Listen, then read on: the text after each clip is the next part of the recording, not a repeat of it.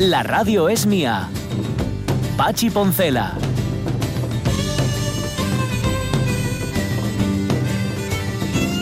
Oíme una cosa, eh, Omar Caunedo, que hayamos cambiado de temporada no quiere decir que perdamos las buenas costumbres ni que la radio es mía haya dejado de ser la radio es mía. Así que me haces el favor de poner la sintonía que tan acertadamente confeccionaron para nosotros, músicas desastre, y que es santo y seña de este tiempo de radio, por favor.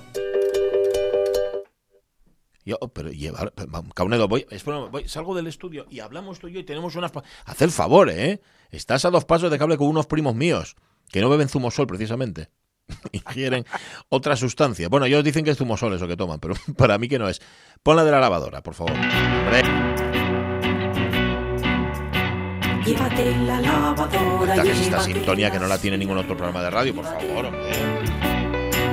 Llévate el secador de pelo. Llévate el horno microondas, el Y casete, te das la otra justamente después de esta. Claro, radio es mía. La radio es mía. La radio es mía. Y quédate con todo lo demás. Ahora. Eso es, ahora los tambores. Bien. Lo bien hecho, bien La parece, radio Omar es- Caunedo. Acostúmbrate, ¿eh? Pachi Poncela. Y otro consejo te voy a dar. Sé humilde en tu vida entera. No tengo nada más que decir. Humildad ante todo. Decoro, fundamental. Allá donde fueres, haz lo que vieres, pero sin pecar. Cositas de ese tipo son cosas básicas, muy básicas, que nos enseñaron nuestras madres y abuelas, porque nuestros padres y abuelos estaban a otra cosa, siempre estaban a otra cosa, y que debemos llevar siempre por bandera. Hombre, yo podría ser tu padre y tu abuelo a la vez si quisiera. Si quisiera. Aunque bueno, por el aspecto, la verdad es que estás tú mucho peor que yo las cosas como son. No es verdad que Caunedo a veces parece, yo lo veo, no voy a decir como mi abuelo, pero un poco como mi hermano mayor, me parece un poco... ¿Eh, Jorge Alonso? ¿No lo ves? ¿Un poco?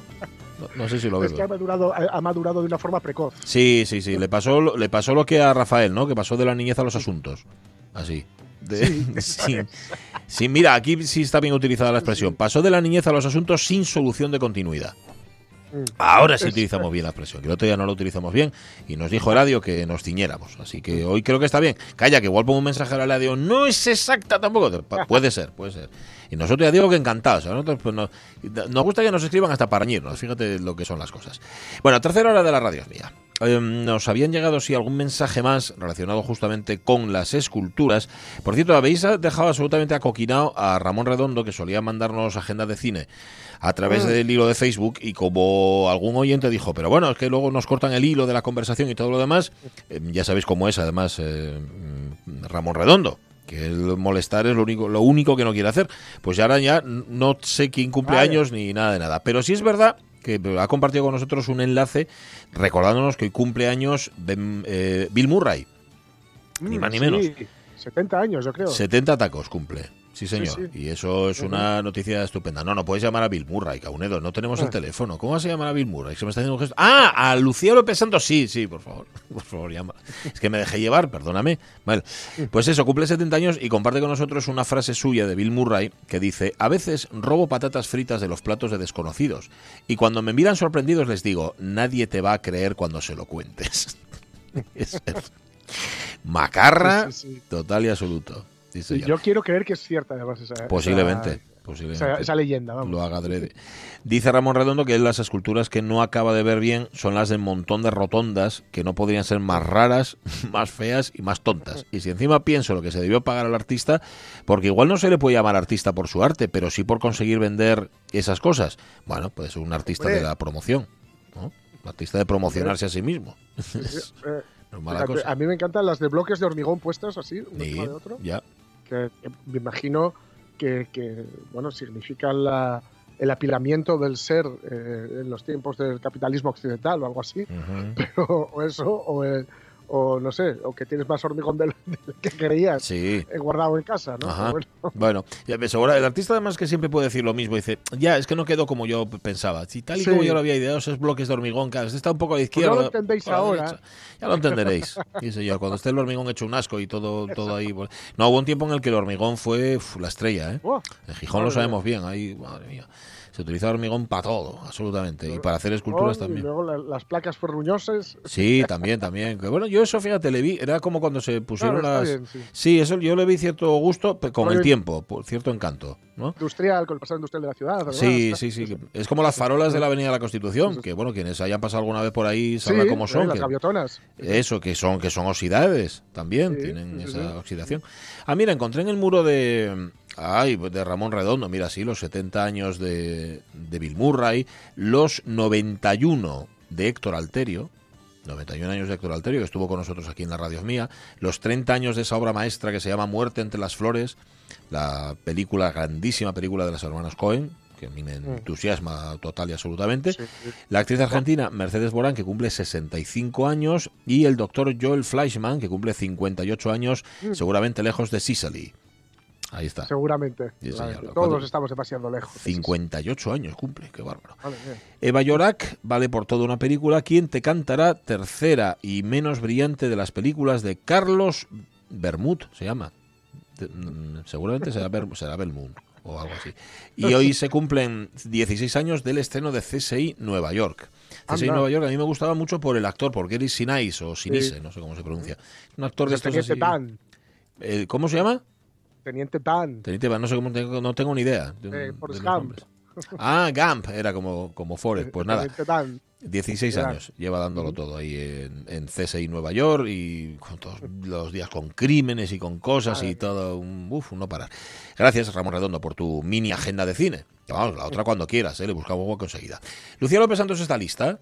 Está lista Lucía López Santos. Venga, va. Va, tenemos Caunedo y yo un duelo hoy. Así ojos que nos estamos mirando el uno al otro.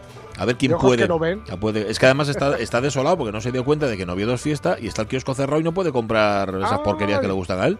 Uf, Y está el pobre totalmente, está agarrado aquí a la mesa que no sabía qué hacer. Lucía, ¿eh? Lucía López Santos, buenos días. Buenos días. Bueno, no sé por qué te llamo a voces, pero vamos, que Lucía López Santos, buenos días. ¿Qué tal? Feliz, sí, fe- feliz para quienes no trabajen, sobre todo, para los que trabajamos, no.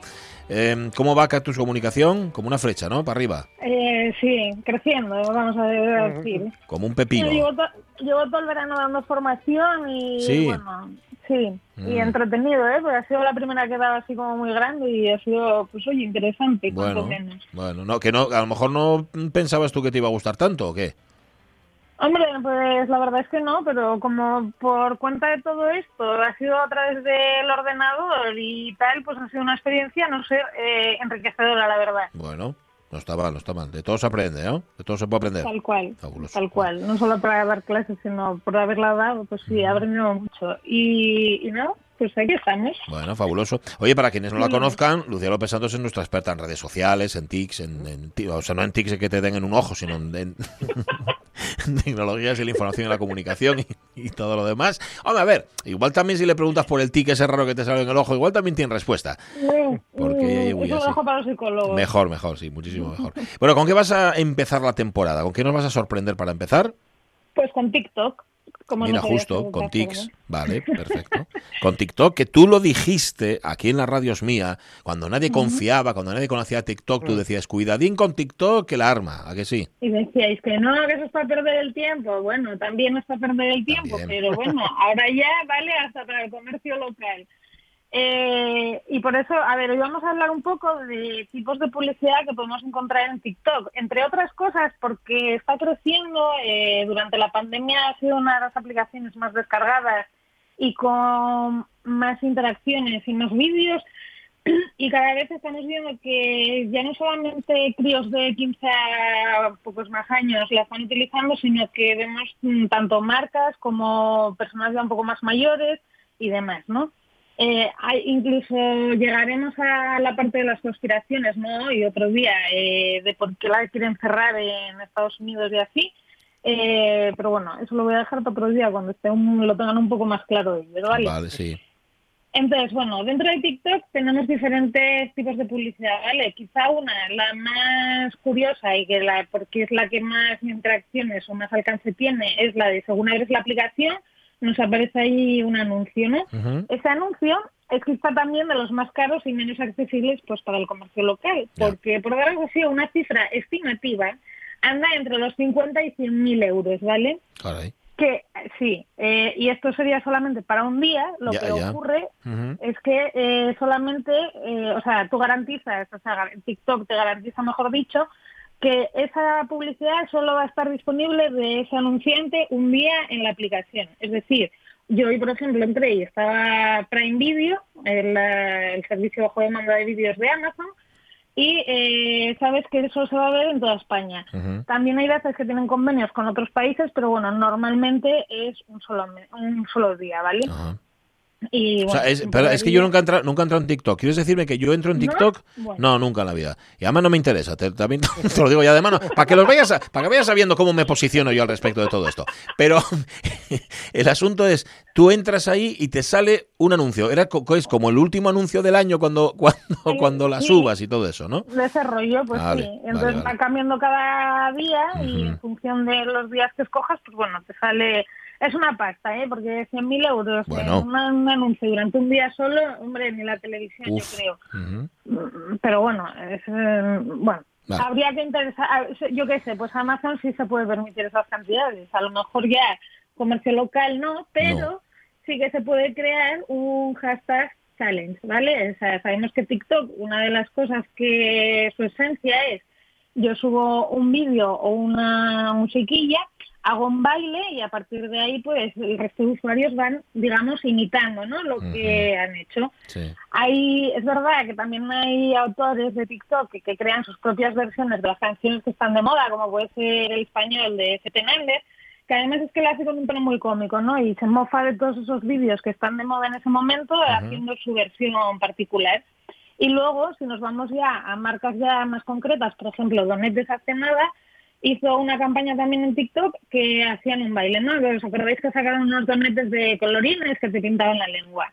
Sí. Entonces, en función del color que fuera ese donete, te inventaban un baile con una bailarina, no me acuerdo el nombre, pero era una bailarina de estas súper famosillas, de, para hipster, así, para los millennials. Y entonces, bueno, cada uno tenía que subir un vídeo imitando el baile que proponía esta chica y Donete se escogía cuál era el mejor y se llevaba pues un, un lote de donetes para su casa. Este, Ya va un lote de donete, vaya, vaya chungo el premio, Sí, ¿no? algo así, sí, Ujú. bueno. Pues oye, yo qué sé, donetes amarillos. Bueno, yo no me imagino comiendo donetes de colorines, pero bueno, Ay, no. Para todos los gustos hay colores, y nunca mejor dicho. Y entonces, bueno, aquí si nos fuéramos a comercio local, sí que podríamos intentar crear una especie de challenge, una musiquilla así divertida que fuera pegadiza y que pues el resto de gente la fuera imitando. Ujú. Sí que os comento que he visto publicidad del Ayuntamiento de Gijón en TikTok y que nadie me odie, pero yo creo que no estaba enfocado al público que ve TikTok. Quiero decir, era para ponerte la mascarilla. Y TikTok sabemos que aunque esté cada vez más extendido su uso, es principalmente para adolescentes, que eran a los que iban dirigidas esta campaña, y poner a un señor de cuarenta y pico años diciendo, ponte la mascarilla, te lo dije, y dices, ostras, pues Ya, bueno, a ver, mejor no mm, hago mucho caso. Toda ¿vale? esa, toda esa campaña tuvo consecuencia inmediata que, que- que se refería justamente a esa inadecuación a la que tú haces referencia. Era todo tan severo, era como papá o mamá o el profe riñéndote, que yo creo que en efecto en TikTok tendría justamente el efecto contrario, ¿no? Decir, mira, estos viejunos y tal, ¿no? Tal cual, porque a ver, yo lo vi en vallas y dices en vallas, vale, lo entiendo, ¿no? En prensa lo entiendo, eh, en TikTok pues quizá no. Pero bueno, eh, ahí hay un equipo que me imagino que habrá analizado y que le funcionará, ¿no? Eh, luego había mucha gente, había muchos comentarios, es verdad, ah, pues yo soy de Gijón, tal, pues Gijón mola, Mm. eh, yo soy de Oviedo y ya empezaron un poco guerras Sporting contra el Oviedo y tal, que dices, bueno, esto no es el objetivo de la campaña, pero se está generando ahí un debate. Ujú. Y luego, por último, tendríamos ya eh, otro tipo de publicidad que sería crear un filtro de, real- de- de realidad aumentada, de tal forma que el usuario que fuera a gra- grabar un vídeo podría descargarse en nuestro filtro. Ponte yo que sé, somos una óptica, pues creamos un filtro con diferentes marcas de gafas. Y entonces vas viendo cómo te van quedando y los vas compartiendo, haciendo chorradas con tu cara y esas gafas. En definitiva, que hay muchas formas de generar, bueno, os he dicho tres porque son las tres básicas, porque TikTok en un principio no iba a tener publicidad, pero bueno, poco a poco se ha ido animando. La parte de crear un challenge o un filtro tampoco es demasiado caro, sino que es de- de- dedicarle un poco de tiempo o bien a crear la canción o bien a crear ese filtro. No es, no es demasiado, no es demasiado caro porque lo haces tú por tu cuenta, te gastas mm, Exacto, o sea, poco o es nada y lo cuelgas y punto, ¿no? Ya está. Eh, claro, o sea, te gastas en tiempo Sí. o en contratar a la agencia de turno que prefieras para que te genere ese challenge, ¿no? Porque, bueno, a ver, eh, crear música o crear un filtro, pues ahora dices, bueno, es que a nivel costoso, bueno, hay mucho tiempo detrás y hay muchos profesionales que se dedican a esto. Entonces, gratis no es, nunca es nada gratis. Si no es tiempo, es dinero y si no es esfuerzo. Entonces, bueno, Bien. en fin, que podemos ingeniárnoslas un poco para ir empezando a crear esas campañas, porque no es solamente el Ayuntamiento de Gijón el que está en TikTok ya presente, sino que hay varias marcas asturianas que yo he visto por ahí y que eh, están empezando a hacer. Bien o mal, bueno, eso lo voy a dejar un poco a criterio de los que lo ven. Yo, bajo mi punto de vista, están orientadas a un público más mayor que el que utiliza Seguramente, TikTok. seguramente. Pero bueno. Ah, depende también, depende también del producto que vendas, ¿no? Yo qué sé. Vendas, por Sí, ejemplo. o, de, o- o de cómo crees el contenido más que el producto, ¿no? Esto de la publicidad siempre o de las redes sociales es a quién te diriges y Sí. te diré cómo enfocarse o crear Claro que sí. yo estaba pensando, por ejemplo, si anuncias al Gasif, que- es un poco absurda. Hay muchos yayos, ¿eh? En TikTok. o Ah, sea, ¿sí? Hay muchos yayos que hacen bailes, que te dan recetas, que dan consejos. Ah, mira. Jolín, pues, pues, pues eh, perfecto. Porque además, si lo que consigues es hacer una publicidad que funcione para las personas mayores a las que va el producto, el Algasif en este caso, pero que no, claro, pero que no produzca rechazo en quienes son los usuarios habituales de TikTok, sino que también lo vean y les haga gracia, pues mira, ahí está la labor de los creativos publicitarios, ¿no? Conseguir esa adecuar el mensaje al medio, muy bien. Pues mira, Tal cual. un reto. No, no lo podría tarde. haber resumido mejor. Bueno, yo soy, yo soy un fenómeno, ya me conoces, sobre todo porque me, como me pasaste el guion, pues ya Eh, me queda claro desde el principio, yo hablo, yo hablo por tu boca, al revés, hablas tú por la mía. Em, gracias, Lucía López Santos. Oye, ¿ya se está vislumbrando por ahí el su- sucesor de, de TikTok? Es decir, ya hay... porque, porque tú siempre eres pionera para esto, ¿eh? ¿Ya ves a alguien que, sea, que se perfile en el horizonte como amenaza para la supremacía de TikTok o no? De momento no, yo creo que hemos estado todos ahí como tan condensados y concentrados en casa que están ebulliendo ideas, pero de momento no hay algo tan digno y tan fuerte como fue TikTok el año pasado. Ujú. De momento. Bueno, de momento. Pero como te tenemos ahí en el observatorio de Cactus Comunicación, vigilando, pues nos lo contarás sobre la marcha. Gracias, Lucía López Santos. Nos presta mucho tenerte aquí una temporada más, que lo sepas, Y ¿eh? a mí, y a mí ya tenía muchas ganas de volver a oíros. Bueno, bueno, pues hala, el lunes más. Cuídate mucho. Besín. Buena semana igualmente, chao. Adiós, adiós. Dice, dice Ramón Redondo, el día que no envío efemérides, buscáis las efemérides. Mira que sois, ya, que hay, eh, hay días. Somos un poco así. ¿Qué le vamos a hacer? Sí, es verdad, sí. Mm. Eh, ¿Qué os iba a contar? Nada, nos ibas a contar tú, Jorge Alonso, que el otro día nos quedamos a medias con esa preciosidad que te traías debajo del brazo. Bueno, de hecho, creo, creo que para hoy traje incluso la primera de las canciones, por aquello de, ¿sabes? Por aquello de presentar, no para escucharla, porque además es larga, que es el romance de Curro el Palmo, cantado por Antonio Vega. ¡Guau! Sí. Sí, sí, sí, porque contaba que había sacado el Escapadas, Antonio Vega, o habían reeditado eh, Escapadas, o han reeditado Escapadas, Sí. además con la, bajo la batuta de, de su hermano, eh, que bueno, escribe un libreto y que cuenta un poco de, de algunas de ellas. Lo que han hecho es completar un poco, ir, ir recopilando algunas más que tenía por ahí. Cuando hablan de escapadas, pues hablan de colaboraciones de Antonio Vega con otros artistas. En, en el contexto más amplio, o, o mejor dicho, sí, vamos, quiero decir, desde con- cantar él canciones que no son suyas, como por ejemplo el romance de Curro el Palmo, que es de Serrat, sí. a duetos, a, en fin, de, to- de todo, ¿no? Desde versiones que él hacía hasta colaboraciones con otros, ya digo, con Ketama, pues sale por ahí cantando, por ejemplo, eh, Se dejaba llevar con Ketama, Mm, que, ¿no? sí. que, la, que la cantaron justos, juntos en el en el directo que, que grabó Ketama, el, el- la de, el de No estamos locos. Ujú, Ese sí. este, de Sí. Ketama creo que se llamaba. Ujú. Y, y la verdad es que lo que han hecho es reeditarlo así con más chulo, en vinilo, en vinilo doble, etcétera. Y bueno, habíamos escuchado un poquitín de este romance de Curro el Palmo, que es uno de los grandes Oh. hitos de, de, de Joan Manuel Serrat, ¿no? y mira que tiene. Ujú. Y que la verdad es que ve- ver- vamos a ver un poco. Eh, aquí son canciones de- que no son de Antonio Vega y donde él las hace una versión de ellas y luego al final un poquito de, de un dueto, ¿no? Pero vamos a ver por precisamente pues mm, esa sensibilidad que él tenía porque a Antonio Vega siempre evidentemente le, le subrayamos la faceta de, de autor no Sí.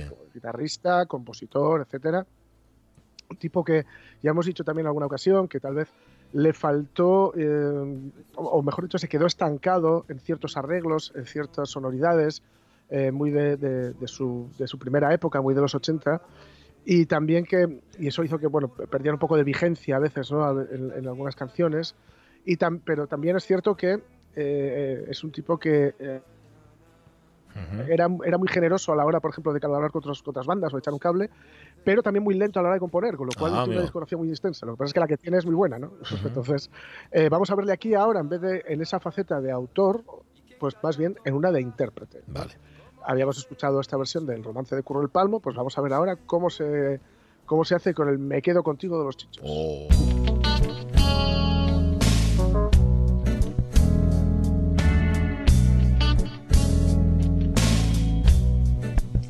Y si me das a elegir entre tú y la riqueza, con esa grandeza que lleva consigo, hay amor, me quedo contigo.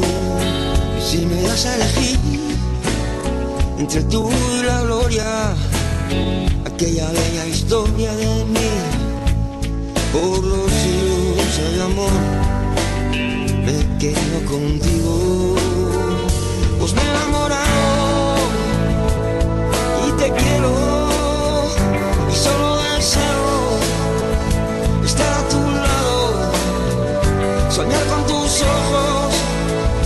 besarte en los labios, sentirme en tus brazos y ser muy feliz.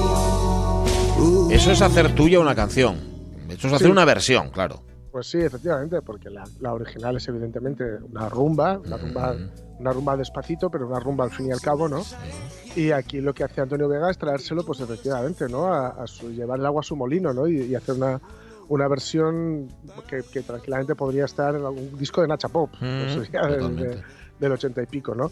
Eh, os, os- estoy trayendo además, son canciones de, de- las que traigo aquí, de, de, de Antonio Vega un poco crepuscular, Ujú, precisamente porque yo le vi en esa época sí. eh, un par de veces, así, o tres, tres veces bastante seguidas. Eh, una de ellas apenas un año y algo, un año y medio así antes de, de que se muriera. Ujú. Y he de decir que era muy impresionante, porque él físicamente estaba muy, muy, muy deteriorado, pero sacaba, eh, le, le veías sentarse y decías, este, este tipo mm, Uf. dentro de 15 minutos Se está cae. en un hospital. Ujú. Y sacaba la voz no sé de dónde para, para hacer conciertos, además conciertos muy emocionantes, con mucho pellizco y, en fin, eh, una, una maravilla. Entonces, por eso son poco crepusculares y lo notaréis, por ejemplo, que hace un poco de seseo a veces Sí, se nota. porque estaba ya sin, sin Sí, dientes. sí, sí, sí. Tal cual, pues así de, así de crudo, ¿no? Eh, hemos visto pues, a Joan Manuel Serrat, a los chichos. Aquí falta, pues vamos a, a ver ahora cómo hace una versión de uno de sus colegas, ¿no? De, de Enrique Urquijo. Y una, una preciosidad, que, que- una canción que con esa nostalgia, con esa melancolía, mejor dicho, de, de Enrique Urquijo, que era capaz de, de poetizar, al igual que Antonio Vega, situaciones absolutamente terribles, como en esta, donde vamos a hablar de. O sea, vamos a, a verle cómo cómo canta, cómo habla de algo tremendamente escabroso, como sería una noche de, de mono, muy probablemente, por lo que entrevemos, y también de no haberle pagado a quien se le debería haber pagado, y también de decepcionar a sea una pareja, sea un familiar, sea alguien, agárrate fuerte a mí, María.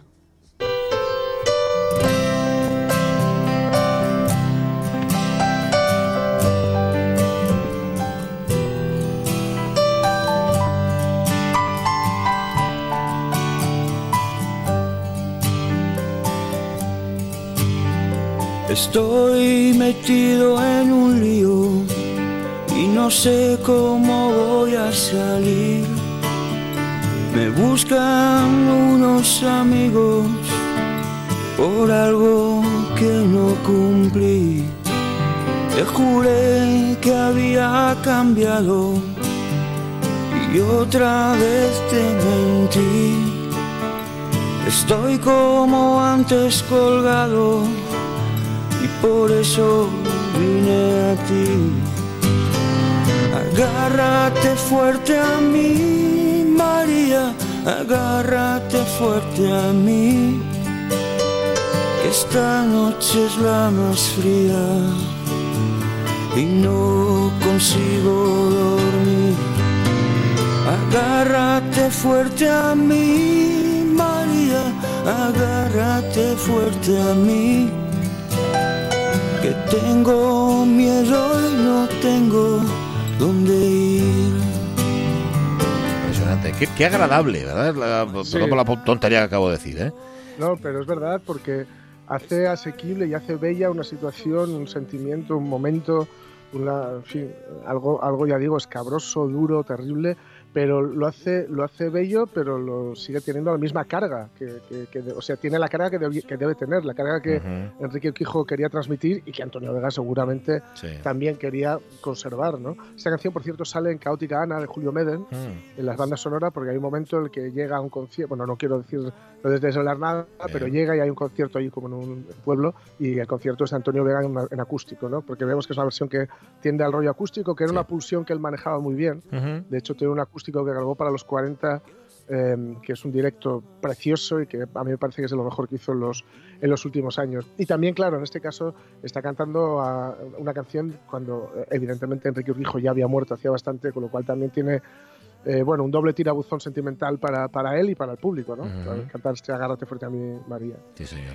Y bueno, para, para la, la última es una que es, es muy famosa, es una canción que hizo con eh, una colaboración que le pidió Amaral. Mm, Cuando Amaral sí. estaban, eh, bueno, con el super petazo del éxito, ¿no? Después de, yo creo, el tercer disco.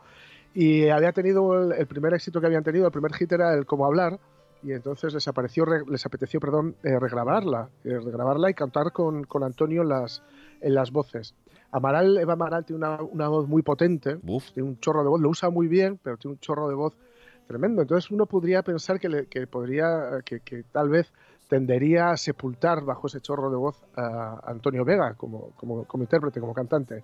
Mm, Vamos a coger, en vez de, he, he cogido la canción, y le- la he editado para, en vez de cogerla desde el principio, mm, coger precisamente el final casi venga. para que veamos qué, qué bien ambos, pero dejad de decir que yo creo que sobre todo que bien aquí, la veteranía es un grado también, es el, el Antonio veterano, eh, bueno, dosificando su, su magia para Ujú. quedar perfecto en ese, a la hora de cantar con, con Eva Maral. ¿Cómo hablar? Va.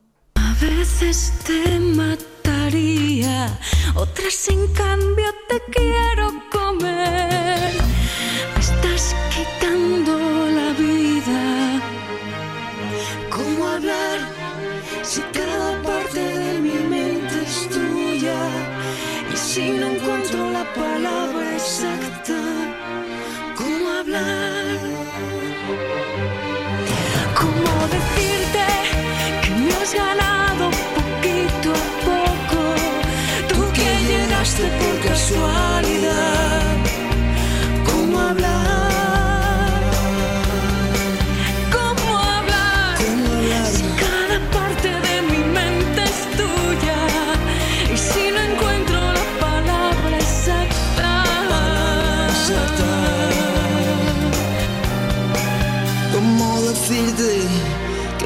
ganado poquito a poco? Tú que llegaste por casualidad. ¿Cómo hablar? Es que el arreglo es muy chulo, ¿eh? Sí, muy guapo, es muy guapo. chulo el arreglo y, y Antonio Vega jugando un poco con las dos tonalidades que él tenía, ¿no? La- el- él siempre Ujú. manteniendo ese timbre tan bonito que él llevaba, pero pudiendo cantar por arriba y por encima, o sea, por arriba y por, por abajo, digamos, Sí. de, de la nota y haciéndolo siempre con, con mucho gusto. Contaba el hermano que cuando recibieron a Amaral, esta, o sea, cuando estaba grabando con ellos o grabando la canción y se la enviaron porque no debieron de compartir el estudio, que, que había habido lágrimas incluso al, al ver la interpretación de Antonio Vega, porque decía que él se, se involucraba mucho cuando decidía cantar una canción de, otra, de otro artista, pues lo hacía porque, porque realmente le gustaba, ¿no? Mm. Y bueno, pues vemos eso, ese, ese oficio y el arte y el oficio, ¿no? Pues sí. Escapada Pero, esa bueno, radita y, y eso es una auténtica joya y, y también y hay que tenerlo. Así que nada, una buena ocasión para volver a escuchar a Antonio Vega y además eso con otras canciones, con otras colaboraciones. Una preciosidad, sí señor. 12 y 44 minutos de la mañana y el moderno, claro. Mm. No hay lunes sin moderno. Nosotros tenemos nuestra ventana abierta a la modernidad, lo que pasa es que solo la abrimos los lunes, porque si, si la abríamos durante toda la semana estaríamos invadidos por la modernidad y eso tampoco puede ser. Claro. Hola Carlos La Peña, ¿cómo estás? Pues, pues bien, aquí un poco anticuado, pero moderno. Bueno, pero tú- es, es así, esa es tu esencia, porque así vas, claro, eh, eh, así juegas un poco al despiste. Ya está, está muy bien. Oye, temporada 6 ya, ¿tanto? Sí, vamos, eso, eso, eso dicen los papeles estos por apuntarlo, ¿no? Pues, Sí, se me ha hecho corto, ¿eh? Yo pensaba que llevabas dos o así. Ah, yo pensaba que llevaba 20, pero vamos, eh, por mí encantado. Ya, de bueno, aquí. pues esta temporada. Sí, señor. Primer o capítulo. sea, el único problema está en que no nos repitamos mucho. No, no, no pasa nada, porque además yo no me acuerdo. Y tú tampoco.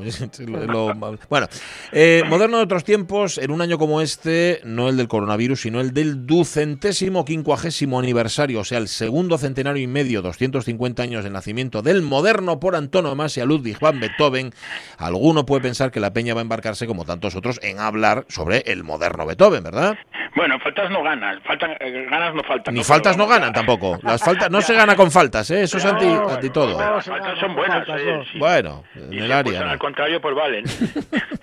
ya lo hemos dicho otras veces que hay gente más preparada que yo, vamos, o sea, aquí en esta misma conversación seguro que hay dos para hablar de Beethoven. Pero vamos, o sea, además, para hablar de Beethoven yo creo que haría falta no una sección, sino como eh, por lo menos todas las temporadas de los Simpsons. Por lo menos. Pero bueno, para empezar esta sexta temporada, no vas a dedicar el programa a Beethoven, ¿vale? Pero sí a un contemporáneo suyo, a un personaje secundario de su historia, al que fue llamado el inventor de cabecera de Beethoven, el alemán Johann Nepomuk Melsel. Efectivamente, en nuestro moderno de hoy, Johann Nepomuk Melsel ocupó un papel secundario en la vida del moderno por antonomasio. Un papel que podría haber sido incluso crucial si uno de sus ingenios hubiera tenido una eficacia mayor, porque en los primeros años de la década de los 1810, cuando Beethoven empezó con su sordera, pidió a Melsel que le fabricara unos audífonos. Bueno, unos audífonos. Sería más exacto pues hablar de unas trompetillas. Más bien, sí. Unas trompetillas que quizás atenuaron por un tiempo breve, pero afortunadamente para el porvenir no consiguieron acabar con la sordera, porque esta sordera, unida a su genio, revolucionó la música para siempre con sus últimas composiciones, unas obras que quizás si Beethoven las hubiera podido escuchar no habrían sido tan modernas y rompedoras como esto.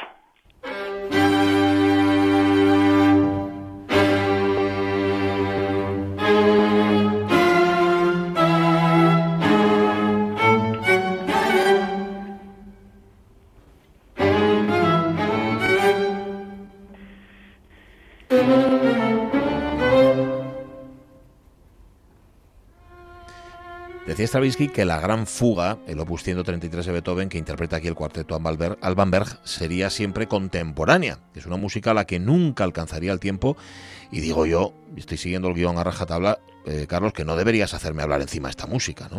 Sí, vamos, de hecho, si tuviéramos un poco de vergüenza, pues nos callábamos y Ya. dejábamos de decir estupideces, que es como suena todo, aunque sea algo inteligente frente a una música tan inmensa como esta. Bueno, sería aconsejable, incluso la OMS ha dicho algo al respecto, pero tenemos la misión de contar la historia de Johann Nepomuk Melsel, un tipo que en la segunda década del siglo XIX, eso, construía trompetillas, aunque no tan potentes, claro, como para hacer oír a Beethoven, ¿no? Bueno, es cierto que por entonces los aparatos para paliar los efectos de la sordera no eran tan habituales como ahora, aunque también es verdad que funcionaban más o menos igual de mal que los de ahora. Pero en los tiempos de Beethoven ya tenían casi un par de siglos de historia, porque la primera trompetilla documentada fue construida y diseñada por un matemático y jesuita francés que se llamaba Jean Laurechon en 1634. Y durante todo el siglo XVIII pues hubo algunos constructores que realizaban artilugios, eso sí, diseñados ad hoc, o sea, es- expresamente para cada cliente. Hay que esperar hasta 1800 para que el inglés Frederick Rain abra en Londres un establecimiento que fabrica trompetillas peta portero, o sea, es decir, que uno llegaba ahí, se la llevaba y luego pues allá que oyera o que no. Además, Rain pues se dedicaba a completar su negocio con megáfonos de tubo que permitían una mayor proyección de la voz, o sea, se podía oír y hablar más Vale. Fue poco después, en 1810, cuando Melsel se interesa en la construcción de trompetillas, porque hasta entonces él se había dedicado a otras cosas, ¿no? Sí, realmente la actividad principal de Melsel había sido la construcción y exhibición de autómatas y además de autómatas musicales, porque él procedía de una familia de organistas, lo que le había facilitado mucho su formación para esta actividad. Pero además era un aventurero nato, era un tipo ingenioso, era un auténtico buscavidas y además un tipo con un talento innato para el espectáculo. Combinaba a la perfección la habilidad técnica con el encanto personal y la falta de escrúpulos. Sirva como ejemplo que pese a que su tarjeta de visita para la historia es la de el inventor del metrónomo, del metrónomo Melsel no lo inventó. Se limitó a modificar, patentar y comercializar con éxito el invento de, de un flamenco, de Dietrich Nikolaus Winkel, que todo se ha dicho había sido un fracaso comercial.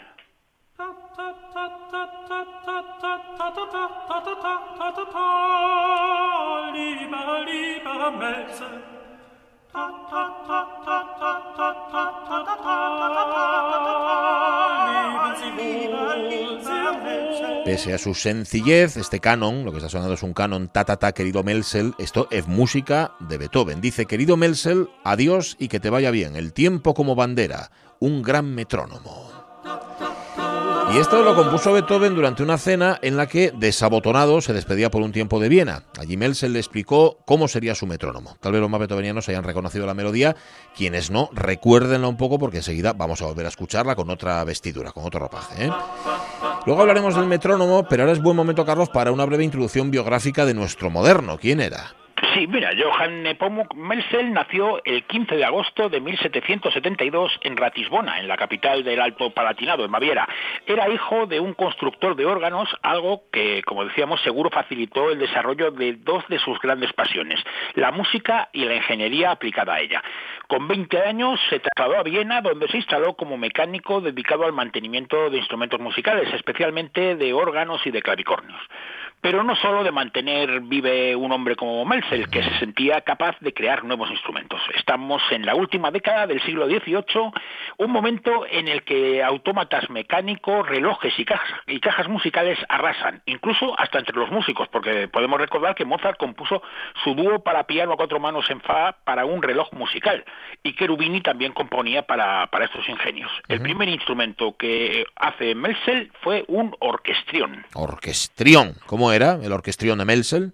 Era un enorme mecanismo de relojería metido dentro de un mueble pues bellamente decorado. Allí había rodillos con muescas y discos llenos de marcas y agujeros que el ingenio transformaba en sonidos en los que mezclaba viento, cuerda y percusión. Vamos, que era como tener una orquesta en casa, pero también es verdad que igual que una orquesta pues no cabía en cualquier casa, o sea, si tenías un apartamento pequeñazco pues no te entraba, ¿no? Melsel exhibió públicamente su orquestrión antes de venderlo por 3.000 florines, un pastizal. El éxito de este orquestrión le convirtió en el ingeniero musical de moda de Viena, pero Melsel no estaba dispuesto a recrearse en su éxito y decidió aplicar todos sus recursos tecnológicos para superar el orquestrión y así en 1804 construyó el panarmónico, un artilugio que una vez cargada la música podía sonar como una orquesta militar de 40 miembros, con sus instrumentos de viento, con sus instrumentos de cuerda y con los de percusión.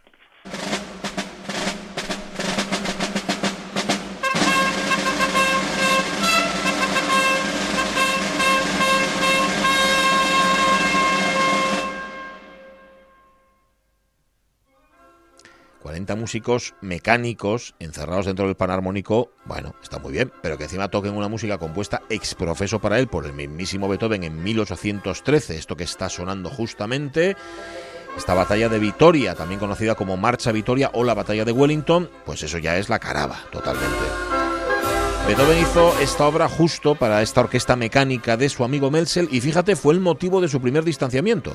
Sí, vamos, Melsel pertenecía al círculo de amigos de Beethoven en, en, Viena. Le había construido, como hemos dicho, las trompetillas para combatir su, para combatir su sordera. Sí. Unas trompetillas que, por cierto, si alguien quiere verlas, pueden ir a verlo al Museo Beethoven de, de Bonn. Uh -huh.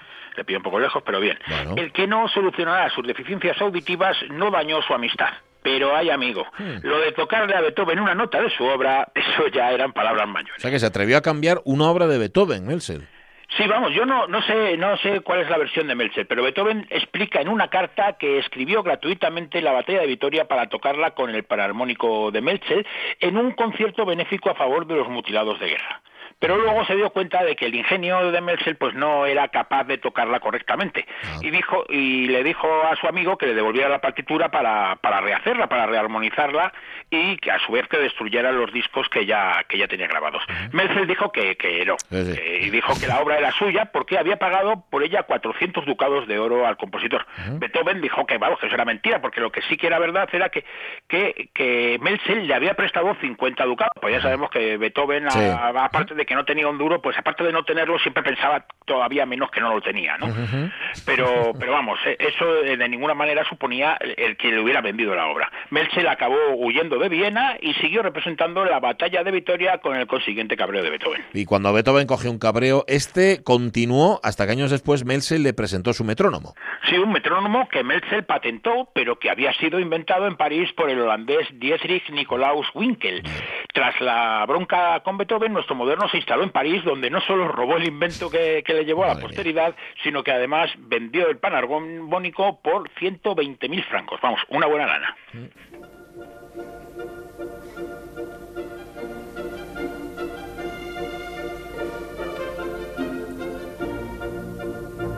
¿Os acordáis, no? La intrascendente cancioncilla. El ta ta ta ta querido Melzel. Bien. Pues Beethoven ha convertido aquí en el Alegretto esquersando el segundo tiempo de su octava sinfonía en Fa mayor. ¿Eh?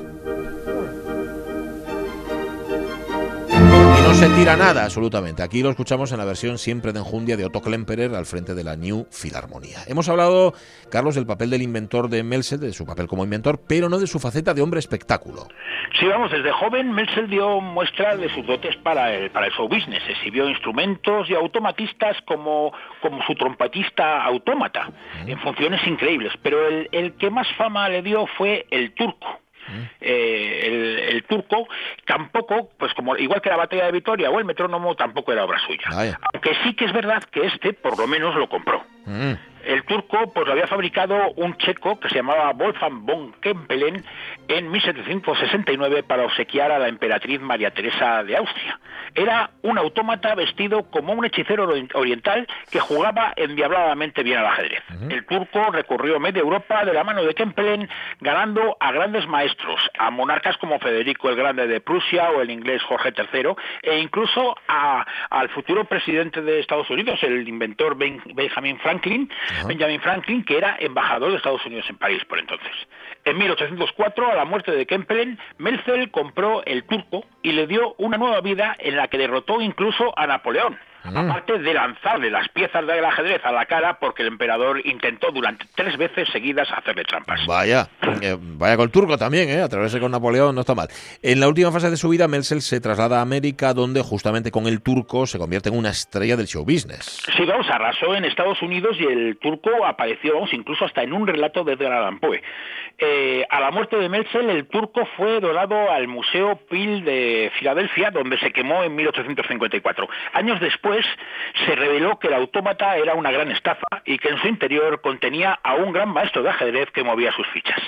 Por su parte, Johann Nepomuk Melzel murió el 21 de julio de 1838 en el puerto de La Guaira, en Venezuela. Nuestro moderno volvía a Estados Unidos después de hacer una gira por el Caribe. Hay quien dice que fue por emborracharse con alcohol metílico y quien dice que el barco se hundió. Vaya usted a saber, aunque igual fueron las dos cosas. Posible que el barco se hundiera y él, ante el momento de zozobra, se enganchara a la garrafa o que estuve, estando enganchado a la garrafa se hundiera el barco, aunque no por culpa suya. O sea que dentro del turco había un señor.